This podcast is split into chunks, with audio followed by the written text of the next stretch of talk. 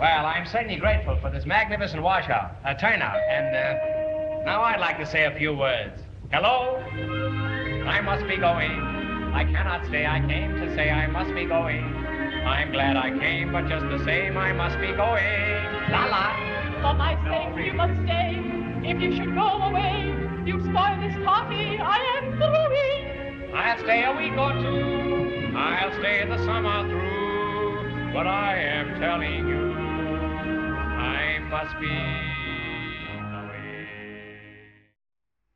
سلام من رامی هستم و شما احتمالا دارین دومین قسمت از پادکست بینام رو گوش میدین توی قسمت اول اومدیم در مورد بلاکچین و ساختارش و داستانهاش یه مقدار صحبت کردیم در مورد حالا اتفاقاتی که میفته توی بازارهای مالی و تصوراتی که در موردش هست صحبت کردیم. خب هیچ وقت اون بازارهای مالی قضیه برای من جذاب نبوده. حقیقتش. نمیگم که توی بازارهای مالی هیچ وقت کار نکردم ولی نه تخصصش داشتم نه اون قسمت جذاب ماجرا برام بوده. خب به حال توی ایرانیم و احتمالا هممون دوست داریم که مسیرهای جدید درآمد رو تست کنیم. ولی اون قسمتی که برای من شخصا جذاب بود و بهش جذب می شدم بحث تکنیکال قضیه بود و بحث فنی موضوع. توی این قسمت از پادکست و احتمالا چند قسمت آینده بنا داریم در مورد جنبه های تکنیکال و غیر تکنیکال بلاکچین صحبت کنیم. حالا مرجعی که من انتخاب کردم چون خودم در جریان ریز این مرجع بودم و می‌دونم مرجع خوبیه. یک ترجمه است از یک کتاب انگلیسی حالا ترجمهش هست مبانی بلاکچین آموزش بلاکچین در 25 گام ساده که دو تا ترجمه ازش هست. یک ترجمه سال 97 توسط آقای بهرام پاشایی و محمد رضا صمدزاده که توسط انتشارات آیلار چاپ شده. دومیش ترجمه عبدالرضا واقفی. که توسط شرکت پیشگامان گسترش مطباز در سال 1900 1398 چاپ شده و توسط انتشارات نمی‌دونم. آه دستور. نشر دستور. کتاب نصرش خیلی خوبه خیلی باحاله. خود کتاب و نویسنده کتاب آقای اسمش سخت حقیقتا. دنیل رش درشر. حالا تلفظش نمی‌دونم چیه؟ آقای دنیل. خیلی کتاب باحالی نوشته. این کتابی که توسط پیشگامان گسترش مطبوعات چاپ شده می‌دونم با مجوز خود نویسنده است. یعنی از این نظر مشکل نیست. اون کتابو هیچ ایده ای ندارم. ممکن اون هم با مجوز باشه. هر بخش کتاب یا هر گام از اون 25 گام non-technical چند تا بخش داره؟ هر گامش یعنی چند تا subtitle داره زیر عنوان داره. با یک مقدمه شروع میشه. مثلا بیاد یه مقدمه میگه از موضوع. یک تشبیه داره که من تشبیه رو همیشه خیلی دوست داشتم تو این کتاب که میاد یک مثالی رو از دنیای واقعی می‌زنه و بعد اونو ربط میده در ادامه به اون کلیت حرفی که می‌خواد بزنه. بعدش میاد مباحث اون فصل رو مطرح می‌کنه. در انتهای هر فصل یک دورنما داره و یک خلاصه. و یه چیز خیلی خیلی بامزه‌ای که من تو این کتاب شخصا دوستش داشتم و نمی‌دونم ابتکار حالا مترجم بوده یا ناشر احتمالا ناشر. اینه که آخر هر فصل یک برگه هست که نوشته این برگه سفید است. من اینو دوست داشتم. برای کسایی که اون عادت توی کتاب چیز نوشتن رو دارن که خوشبختانه من ندارم استفاده از اون صفحه خیلی خوبه. و لازم نیست کتاب خراب کنین یا کثیف کنین. می‌تونید تو اون صفحه هرچی خواستین بنویسین. و این ایده خوبی بود. ببخشید. خب. کتاب شامل پنج تا بخش اصلی میشه که این 25 گام اومده توی پنج تا بخش اصلی تقسیم شده. بخش اول اصطلاحات علمی و مبانی فنیه. که میاد می اصلا اصطلاحاتی که ما می‌خوایم استفاده کنیم چی هست تو سه گام اول خیلی خلاصه میاد در مورد اصطلاحات صحبت می‌کنه. توی بخش دوم که میشه از گام چهار تا هفت میاد میگه اصلا چرا به بلاکچین نیاز داریم؟ اون نیاز اولیه‌مون به بلاکچین چی بوده و به چه دردی میخورده؟ چرا هم چیز اصلا ایجاد شده؟ بخش سوم میاد میگه بلاکچین چجوری کار می‌کنه؟ در واقع اون بخش خیلی خیلی جذاب ماجرا برای من این بخش سومه که میاد یک مقدار فنی تر ولی با یک زبان خیلی غیر فنی و قابل فهم برای همه. میاد از گام 8 تا 21 جزئیات اجزا و روش عملکرد بلاکچین رو توضیح میده. من خیلی دوست دارم زودتر برسیم به این بخش. ممکنه بخش یک و دو رو خیلی سریعتر رد شیم و بریم سراغ بخش سه. توی بخش سه یکم عمیق تر شیم مثلا. یا بیشتر در موردش صحبت کنیم. احتمال خیلی زیاد. چیزی که دوست دارم. بخش چهارم میاد میگه محدودیت های بلاکچین چیه و چجوری میشه اونها رو رفع کرد. حالا به هر حال هر تکنولوژی ذاتا سه محدودیت ها داره دیگه. و رفع اون محدودیت ها اگر حتی روشش رو دیدیم احتمالا کار خیلی ساده ای نیست. یعنی ما می‌دونیم یک تکنولوژی یک محدودیت خاصی رو داره و چطور میشه رفعش کرد. ولی رفع اون الزاما اونقدری ساده نیست و خب جای کار داره. برای کسایی که می‌خوان روی بلاکچین کار تحقیقاتی یا علمی بکنن بخش چهار خیلی بخش خوبیه. بخش پنجم که عملا یه خلاصه و دورنمای از بلاکچینه میگه که ما به کدوم سمت قرار بریم و یه خلاصه از خود کتاب دوباره اونجا توضیح داده میشه. این یک شمای کلی از کل کتابه. بریم سراغ فصل یک.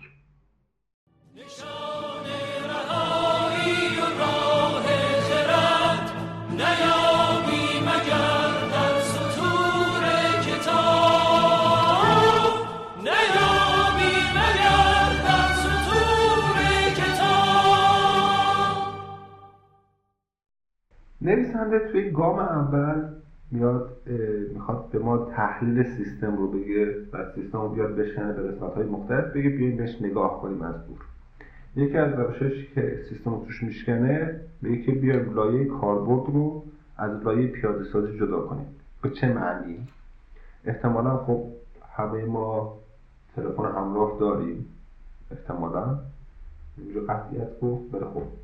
اکثر آدم ها امروزه تلفن همراه دارن.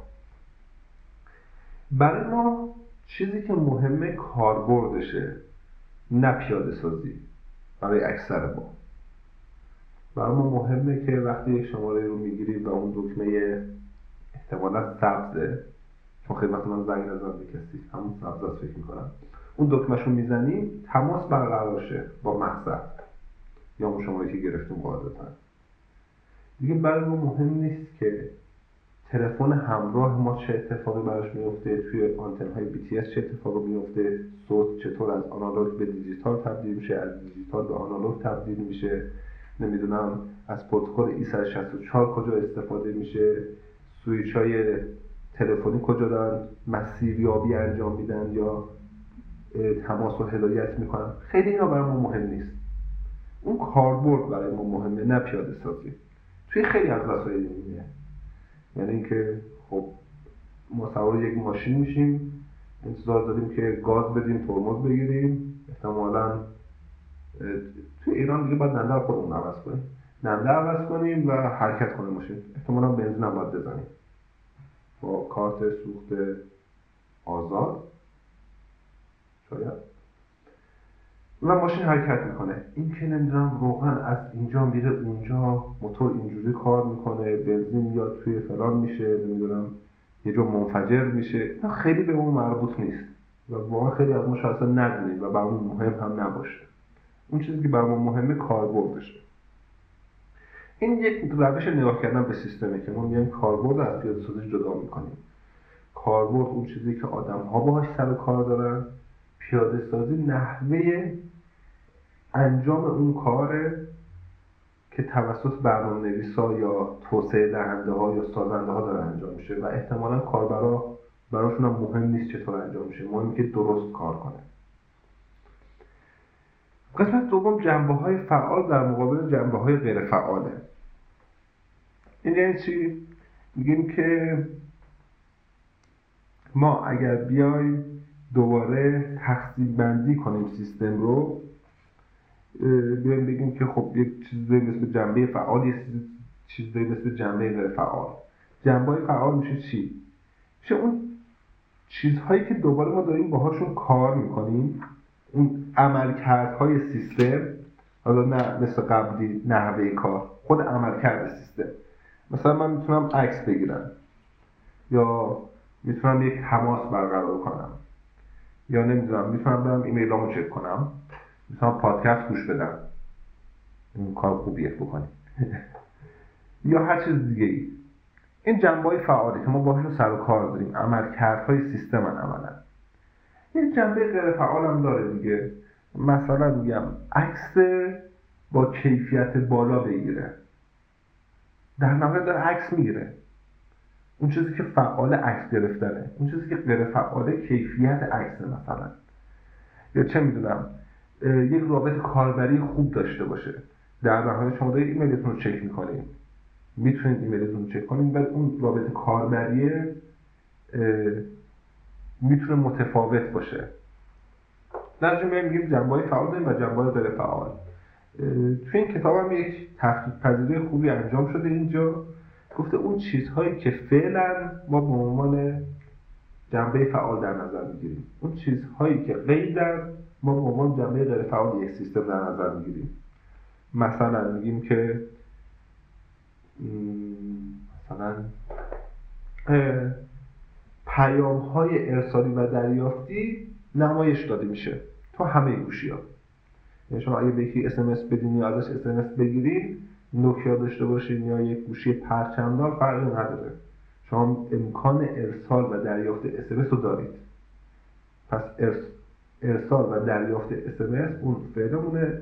حالا اینکه شما اسمس ارسالیتون و دریافتیتون هم به صورت تحقیق شده و زیبا نمایش داده بشه میشه جنبه غیر فعال.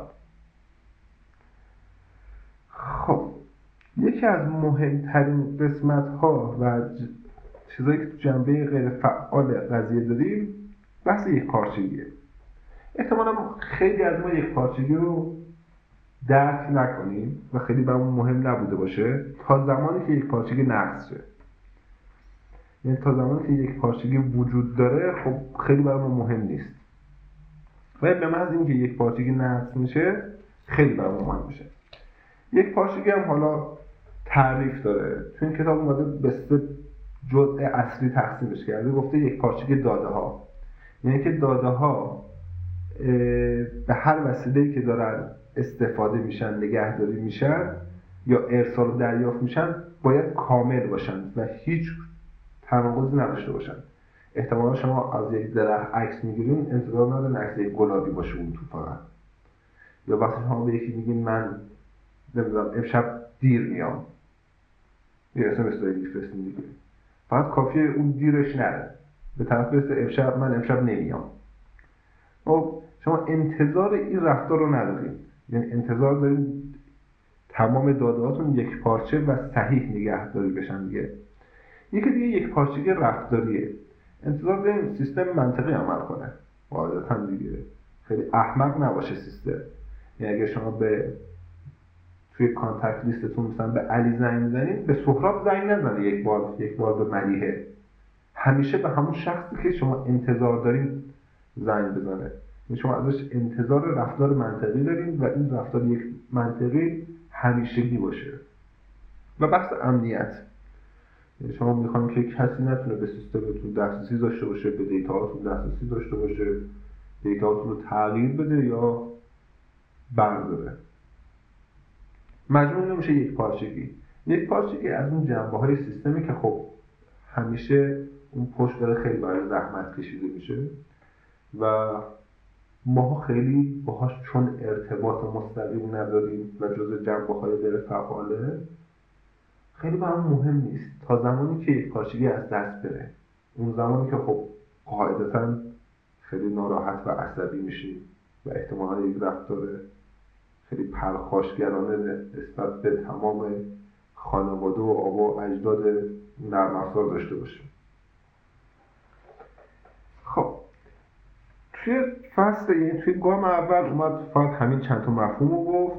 گفت که من یک مرور سریع بخورم. اومد گفت که ما میایم نرم افزارا رو تحلیل می‌کنیم توی دو دسته و هر دسته دو بخشه. می‌تونیم بگیم از نظر کاربردی یعنی یک لایه کاربرد و یک لایه پیاده‌سازی که از هم تفکیکه. یک سری جنبه های فعال داریم و یک سری جنبه های غیر فعال که از هم باز تفکیکه. یک بحث یک پارچگی داریم که شامل سه قسمت شد یک پارچگی داده ها یک پارچگی رفتاری و امنیت این کلیت گام اول بود بریم برای گام دوم Hold it, hold it, hold it, hold it, never sell. Much rich. Buy more, buy more, buy more, buy more, it's doing well. Such high. Hold it, hold it, hold it, hold it, never sell. Much value. Rising, rising, rising, rising, I can tell. Very trading. Shut up and take my money. This meme code is looking funny. Let's make history together. In those we trust. Much trust. توی گام اول نویسنده اومد تکلیف ما رو با خودمون مشخص کرد دیگه گفت اگه شما از اون افرادی هستین که لایه کاربرد براتون مهمه خب احتمالا این کتاب خیلی کارایی براتون نداره. اگه شما تریدر هستین یا از راه خرید و فروش ارزها دارین کسب درآمد می‌کنین کاربرد ارز و ارزها براتون مهمه. خب این کتاب دیگه از اینجا به بعدش خیلی مفید نیست. ولی اگر شما از اون افرادی هستین که پیاده سازی ها براتون جذابه و اون لایه پیاده سازی و جنبه غیر فعال براتون شگفت انگیزتره از اینجا به بعد کتاب برای شما خب جالب تر میشه. توی گام دوم میاد در مورد معماری سیستم ها صحبت می‌کنه ما دو تا معماری عمده داریم که استفاده میشه. حالا اگه از این کنار بخوایم تقسیم بندی کنیم مثلا می‌تونیم معماری های نرم رو به دو تا بخش متمرکز و غیر متمرکز تقسیم کنیم. من یه دوستی داشتم به اسم محمد رضا. دوران دبیرستان اگر اشتباه نکنم. اون زمان ما اگر فایلی می‌خواستیم به هم بدیم قاعدتا باید روی یک فلاپی میریختیم. می‌رفتیم می‌دادیم به یکی دیگه. مشکلات فلاپی وجود داشت خراب می‌شد. اینکه توی تابستون خیلی سخت بود. ما به هم برسیم و یک چیز رو رد و بدل کنیم. می از چی استفاده می‌کنیم یک نرم افزاری بود اون زمان به اسم هایپر ترمینال اگر اشتباه نکنم اسمشو که تماس می‌گرفتیم با هم دیگه. نرم افزار وصل می‌شدید می‌تونستیم چت کنیم. بدون هزینه اینترنت یعنی فقط روی بستر تلفن کار می‌کرد و فایل منتقل کنیم. حالا اون وسط که اگر زنگ می‌زد فایل متوقف می‌شد دیگه. و نمی‌شد ادامه داد دانلود. و بعد دوباره از اول فایل رو ارسال می‌کرد شخص. اینجوری با هم در ارتباط بودیم. در واقع من و محمد رضا بدون هیچ واسطه ای با همدیگه در ارتباط بودیم اون زمان. این یک سیستم عملا غیر متمرکزه هیچ کس دیگه تو اون سیستم نیست. من بودم و محمد رضا. الان خب خیلی سال گذشته من از محمد رضا عملا خیلی دوریم از فیزیکی و یک ارتباط دورا دور از طریق اینستاگرام با هم داریم. یا گاهن ایمیل به صورت خیلی محدود و اگر بخوایم فایلی برا هم دیگه بفرستیم خب توی سرورهای گوگل آپلود می‌کنیم اون یکی دیگه دانلود می‌کنه. این سیستم متمرکزه. یعنی یک گوگل اون وسط هست که ما رو به هم مرتبط می‌کنه. و اگر اون گوگل نباشه ما دوتایی با هم دیگه مستقیم در ارتباط نیستیم. این میشه سیستم متمرکز اون روش اول میشه یک سیستم غیر متمرکز. بخوام خیلی ساده بگم قضیه رو. نظر ما هر کاری که بتونیم با سیستم های متمرکز بکنیم تقریبا با سیستم های غیر متمرکز هم می‌تونیم انجام بدیم و بالعکس حالا اینکه بهینه هست یا نه یه بحث دیگه است. در واقع سیستم های توضیح شده یا غیر متمرکز و سیستم های متمرکز. سیستم های متمرکز که خب هممون داریم استفاده می‌کنیم خیلی از نرم افزاری که استفاده می‌کنیم خیلی از سیستم هایی که استفاده می‌کنیم به صورت متمرکز دارن کار می‌کنن. یک تعریف خیلی خوبی هست برای اینکه بفهمیم یک سیستم متمرکز هست یا غیر متمرکز. اینکه اگر توی یک سیستمی یک نقطه یا یک دکمه داشته باشیم که بزنیم و سیستم از کار بیفته اون سیستم متمرکزه. مثلا بیمه. شما برای تامین اجتماعی الان خب همه چیز مثلا داره آنلاین میشه نسخه ها داره آنلاین میشه. نمی‌دونم دریافت اون پولی که بابت بیمه میدین بابت دارو میدین از بیمه داره آنلاین میشه. فرض کنید سایت تامین اجتماعی از کار بیفته یا سرورش خاموش بشه. عملا همه چیز غیر فعال میشه. این یک سیستم کاملا متمرکزه. از اون ور سیستم های توضیح شده مثلا مثل تورنت که در واقع حالا غیر متمرکزن. اگر یک نفر داره یه فایل رو ارسال می‌کنه افراد دیگه هم می‌تونن شروع کنن به دریافت ارسال فایل همزمان و یه نفر خارج شه هیچ اتفاقی نمیفته سیستم داره کار خودش رو ادامه میده. ما به یک چیز یا یک شخص یا یک نهاد یا یک سیستم وابسته نیستیم. همه تو اون سیستم هستن و نقش دارن. نشه این میشه غیر متمرکز یا توضیح شده. سیستم های توضیح شده خب چند تا مزیت دارن. بزرگترین مزیتشون قدرت پردازشی بالاست. شما فرض کنید که می‌خوان یک محاسبه ریاضی خیلی خیلی خیلی سنگین انجام بدین. می‌تونید چند تا ابر کامپیوتر بذارید اون کار رو انجام بدن در مدت خیلی طولانی. یا اینکه به تعداد خیلی زیادی افراد کارهای کوچیک بدین که مجموعش بشه اون محاسبات ریاضی. با هزینه خیلی کمتر توی زمان سریعتر یه قدرت پردازشی بالاتری داریم و خیلی سریعتر به جواب می‌رسیم. اون وسط ممکن افراد دیگه هم اضافه شن این سیستمتون توسعه پیدا کنه به صورت خودکار و با سریعتر به جواب برسیم. یعنی یکی مثلا سیستمش رو ارتقا بده ادامه اون فرایند محاسباتش رو بره سیستم جدیدتر. پس مزیت های سیستم های توضیح میشن. قدرت پردازش بالاتر به خاطر اینکه خب از تعداد زیادی از افراد دارین استفاده می‌کنید هزینه پایین تر. هزینه پایین تر به این دلیله که شما یه اول کامپیوتر اگر داشته باشین احتمالا از خرید ده هزار تا کامپیوتر ارزونتر باشه قیمتش. ولی با خرابی یکی اجزا یکی از اجزا احتمالا شما باید اون اول کامپیوتر رو تغییر بدین. نمی‌دونم تعمیر کنید هزینه نگهداری داره. کلی هزینه برای شما داره. نشته توضیح کردن کار بین تعداد خیلی زیادی از افراد هزینه شما خیلی کم می‌کنه. قابلیت اطمینان خیلی بالاتری داره. بابت اینکه شما به یک نفر وابسته نیستین به یک شخص وابسته نیستین به یک ابر کامپیوتر وابسته نیستین. اگر یکی از نودهای شبکه یکی از قسمت‌های سیستم از کار بیفته سیستم خیلی شیک و مجلسی کارش رو ادامه میده. و اصلا براش مهم نیست که یک نفر نیست دیگه. و قابلیت توسعه ذاتی هم داره. یعنی ذاتا قابل توسعه است بدون از کار افتادن. افراد می‌تونن سیستماشون ارتقا بدن سیستم های جدیدی به شبکه اضافه بشه و قدرت پردازشی بیشتری رو بگیریم بدون که چیزی از دست بره. قاعدتا در مقابل این مزایا خب ما باید یک هزینه رو هم پرداخت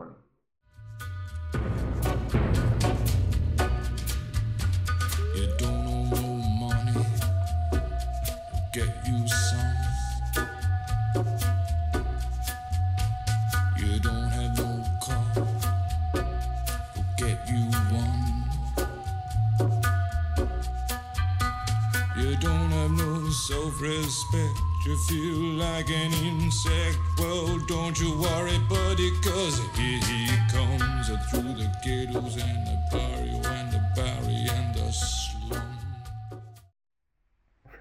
من همه سیستم های ارتباطی رو قطع کرده بودم زنگ در رو نمی‌تونستم بکنم اون وسطی که زنگ زد داشتیم گفتیم در مقابل این مزایایی که ما به دست میاریم علالقاعده باید یک سری هزینه ها هم بدیم دیگه یک سری معایبی هم دارن سیستم های توضیح شده.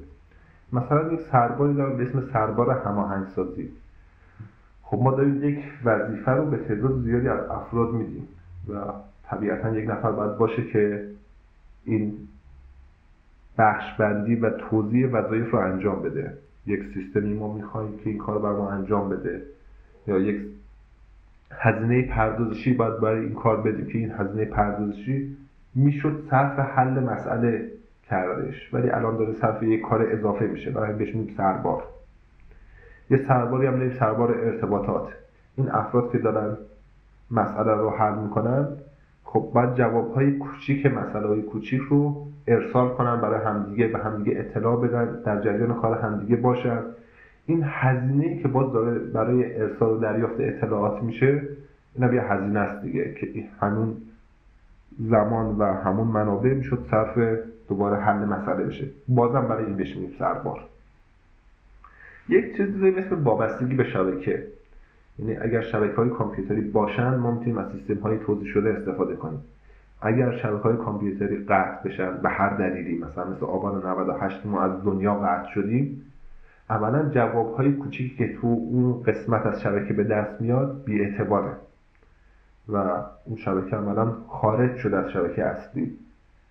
دیگه به درد می‌خوره باید دوباره تمام اون وظایفی که توی ایران بود پخش بین بقیه سیستم ها جوابا پخش هشت روز بعد نه روز بعد تازه ما بحث میشیم به شبکه و می‌بینیم اه خب اصلا جواب حل شده دیگه. ما یک کار بیهوده ای داشتیم می‌کردیم. صرفا چون که یک نفر دکمه خاموش اینترنت رو زده. و پیشروی برنامه نویسی خیلی بالاتری داره. طبیعتا این که شما به یک نفر بگین که این کتاب رو ترجمه کن هیچ پیچیدگی نداره. و اگه بخوام این کتاب رو بخش بخش کنین ترجمه هاش از افراد مختلف بگیرین یک پارچه کنین و کلی داستان دیگه این سخته. و زمان بره و هزینه بره و خیلی پیچیدگی قضیه رو زیادتر می‌کنه. بخش مهم و خیلی خیلی حیاتی قضیه هم مسائل امنیتیه. طبیعتا شما می‌تونید یک سیستم رو امن نگه دارید حالا تا حدی. ولی تعداد زیادی از سیستم ها رو امن نگه داشتن کار سختیه. نشه همیشه این مسئله امنیتی یکی از چالش های سیستم های توضیح شده هست و برای ما مهمه خب علاوه بر این دوتا روش ما یک روش دیگه هم داریم که ترکیب سیستم های متمرکز و سیستم های توضیح شده است. یعنی ما می‌تونیم این دوتا تکنولوژی رو با هم این دوتا معماری رو با هم دیگه ترکیب کنیم و سیستم های جدید بسازیم. الزاما به این مفهوم نیست که ما فقط از دو تا تکنولوژی می‌تونیم استفاده کنیم از دو تا معماری می‌تونیم استفاده کنیم.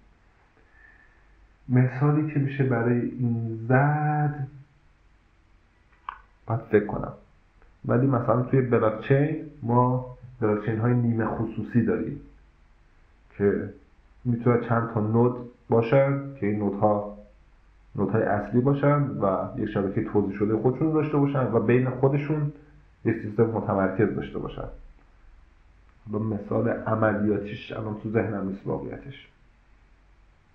هدف بلاکچین چیه؟ کلا همه اینا رو گفتیم که بگیم که خب بلاکچین پس چیه به چه درد می‌خوره؟ هدف بلاکچین کلا اگه بخوام یک هدف براش بگیم هدفش اینه که بیاد اون یک پارچگی در سیستم های توضیح شده رو برای ما به ارمغان بیاره. یعنی هدف ما دستیابی و حفظ یک پارچگی توی سیستم های توضیح شده است. این هدف کلی بلاکچینه که اومده کار با سیستم های توضیح شده برای ما ساده کرده. نتیجه خب الان ما می‌تونیم کلی سیستم توضیح شده جدید بسازیم بر پایه بلاکچین که قبلا ساختش برای ما خیلی هزینه بر بود. ولی الان یک تکنولوژی داریم یک مبنایی داریم که بر اساس اون مبنا ما می‌تونیم سیستم های توضیح شده رو خیلی سریعتر و راحتتر بسازیم و مدیریت کنیم. این هدف بلاکچینه به صورت خیلی خیلی خلاصه. Now back to blockchain. Decentralization that's trust. Cross distributed networks like Uber and Airbnb. Outsourced assets globally. Let's try an analogy. Well, blockchain is like a road, and crypto is riding on top, but other digital assets can ride on that road as well globally. So pay attention that distinction. Importantly, filter information. Good luck now. Hope you learned something from this.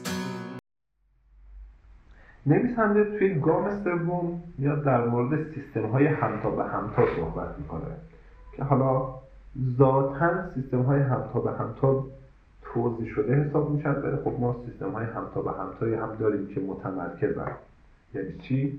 در میگه داستان من محمد رضا یادتونه که با هایپر ترمینال با هم دیگه فایل ارسال کردیم و رد بدل کردیم. اونجا هیچ نقطه مرکزی وجود نداشت دیگه. من بودم و محمد رضا. هیچ کس دیگه نبود ما میومدیم فایل رو به هم دیگه ارسال می‌کردیم. اون طرف دریافت می‌شد. این یک مثال کاملا از سیستم های همتا به همتای ساده است. ولی خب سیستم های همتا به همتایی هم داریم که متمرکزن. مثلا خیلی شاید یادشون باشه یه نرم افزاری بود اصل خر داشت. یعنی اولاغی بود آیکونش. اسمش یادم نمیاد حقیقتا. این نرم افزار چی کار می‌کرد؟ شما بهش وصل می‌شدید حالا یک پروتکل خاص خودش رو داشت یک پورتی داشت بهش وصل می‌شدید اون نرم افزاره میومد از همه افراد. می‌خواست که لیست برنامه ها و فایلایی که دارن. توش اضافه کنن فایلاشو. اون همه رو مجتمع می‌کرد و می‌گفت که خب اگه تو فلان آهنگ رو می‌خوای مثلا محمد رضا نامی توی بندر عباس این آهنگ داره. برو ازش بگیر. و بعد ما به هم وصل می‌کرد یعنی عملا اون کسی بود که به ما جواب می‌داد کی کجاست کی چی رو داره و چطور میشه به اون وصل شد. در ذات ما به همدیگه به صورت همتا به همتا وصل شدیم ولی نیاز بود که یک نود مرکزی اون وسط باشه که ما رو به همدیگه وصل کنه. برعکس همین بیت تورنته یا در واقع تورنت هستن. توی تورنت ما نود مرکزی دیگه نداریم. افراد وصل میشن خودمون می‌دونیم کی چی رو داره کی چی رو نداره می‌گیریم شروع می‌کنیم کار کردن. ما هم دیگه فایل رو رد و بدل می‌کنیم و احتیاج به یک نود مرکزی توش نیست.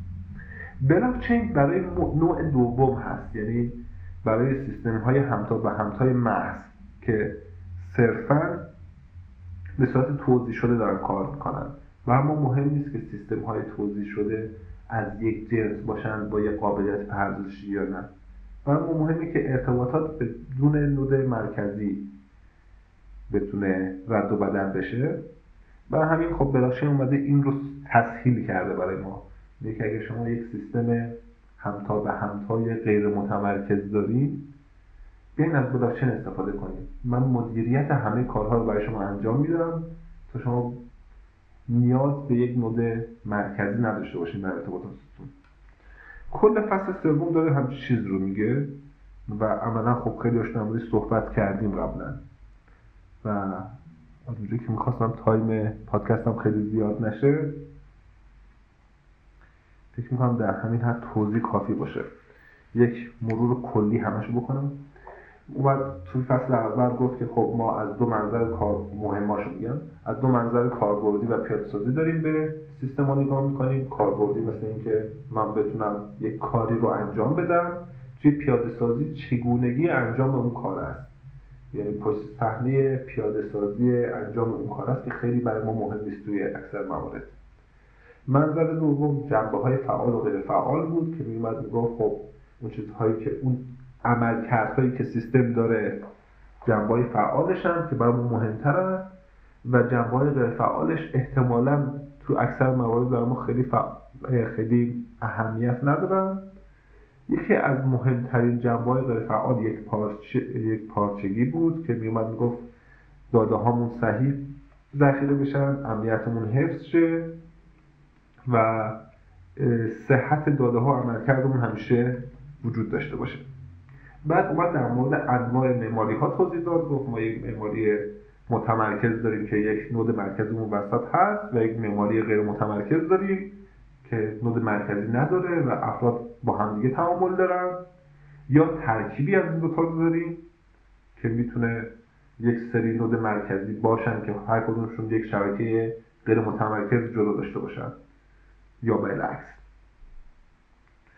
و در نهایت اومد گفت که خب علاوه بر اینها ما سیستم های همتا به همتا یا پی تو پی هم داریم که می‌تونن متمرکز باشن یا غیر متمرکز باشن و ته ته همه این حرفا به این نتیجه رسیدیم که بلاکچین هدفش اینه که به ما کمک کنه یک سیستم همتا به همتای توضیح شده رو بسازیم و مدیریت کنیم.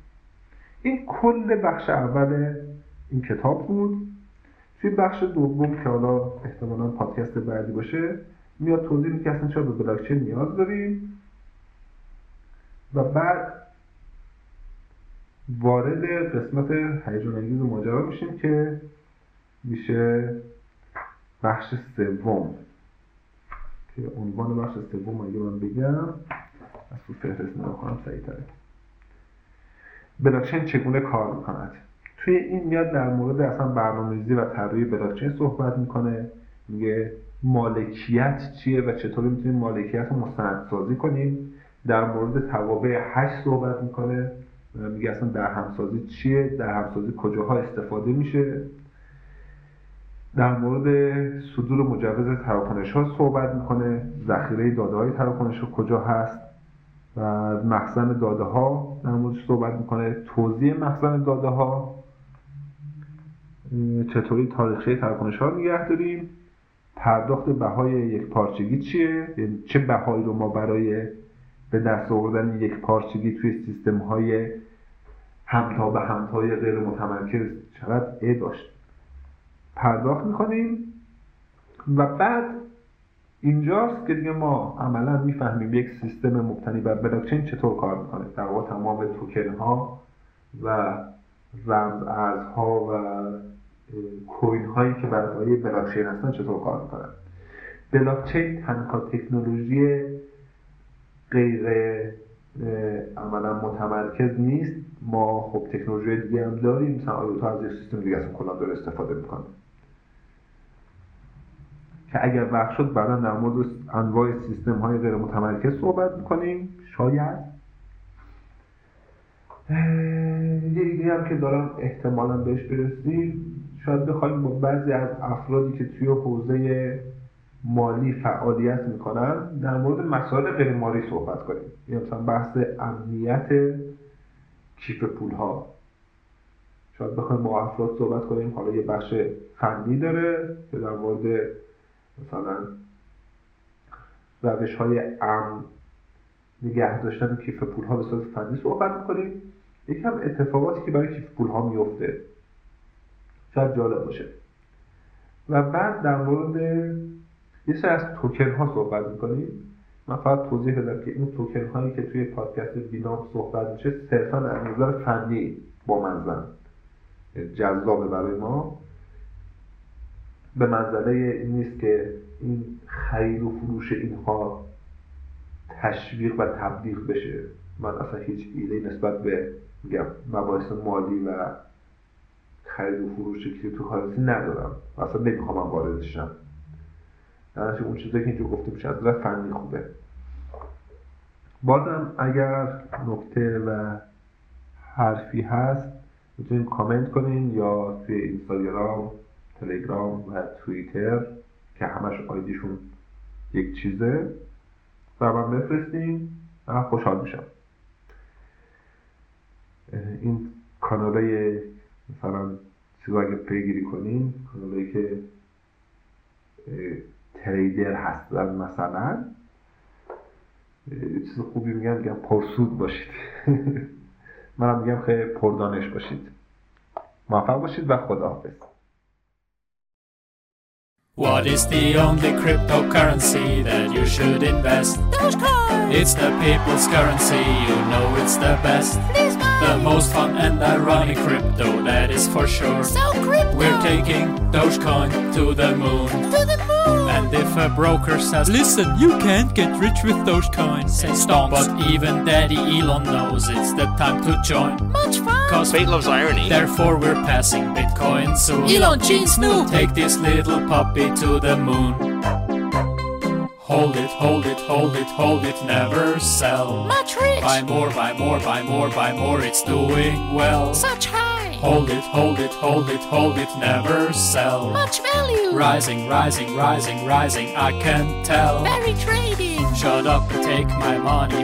This meme coin is looking funny. Let's make history together. In Doge we trust. Much trust.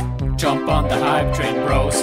Cause even Snoop Doge knows it's going up. Don't drop it when it's hot. Doge is the only cryptocurrency that you should invest. Dogecoin. It's the people's currency, you know it's the best. Please. The most fun and ironic crypto, that is for sure. So crypto. We're taking Dogecoin to the moon. Dogecoin to the moon. Dogecoin to the moon, Dogecoin to the moon, Dogecoin to the moon.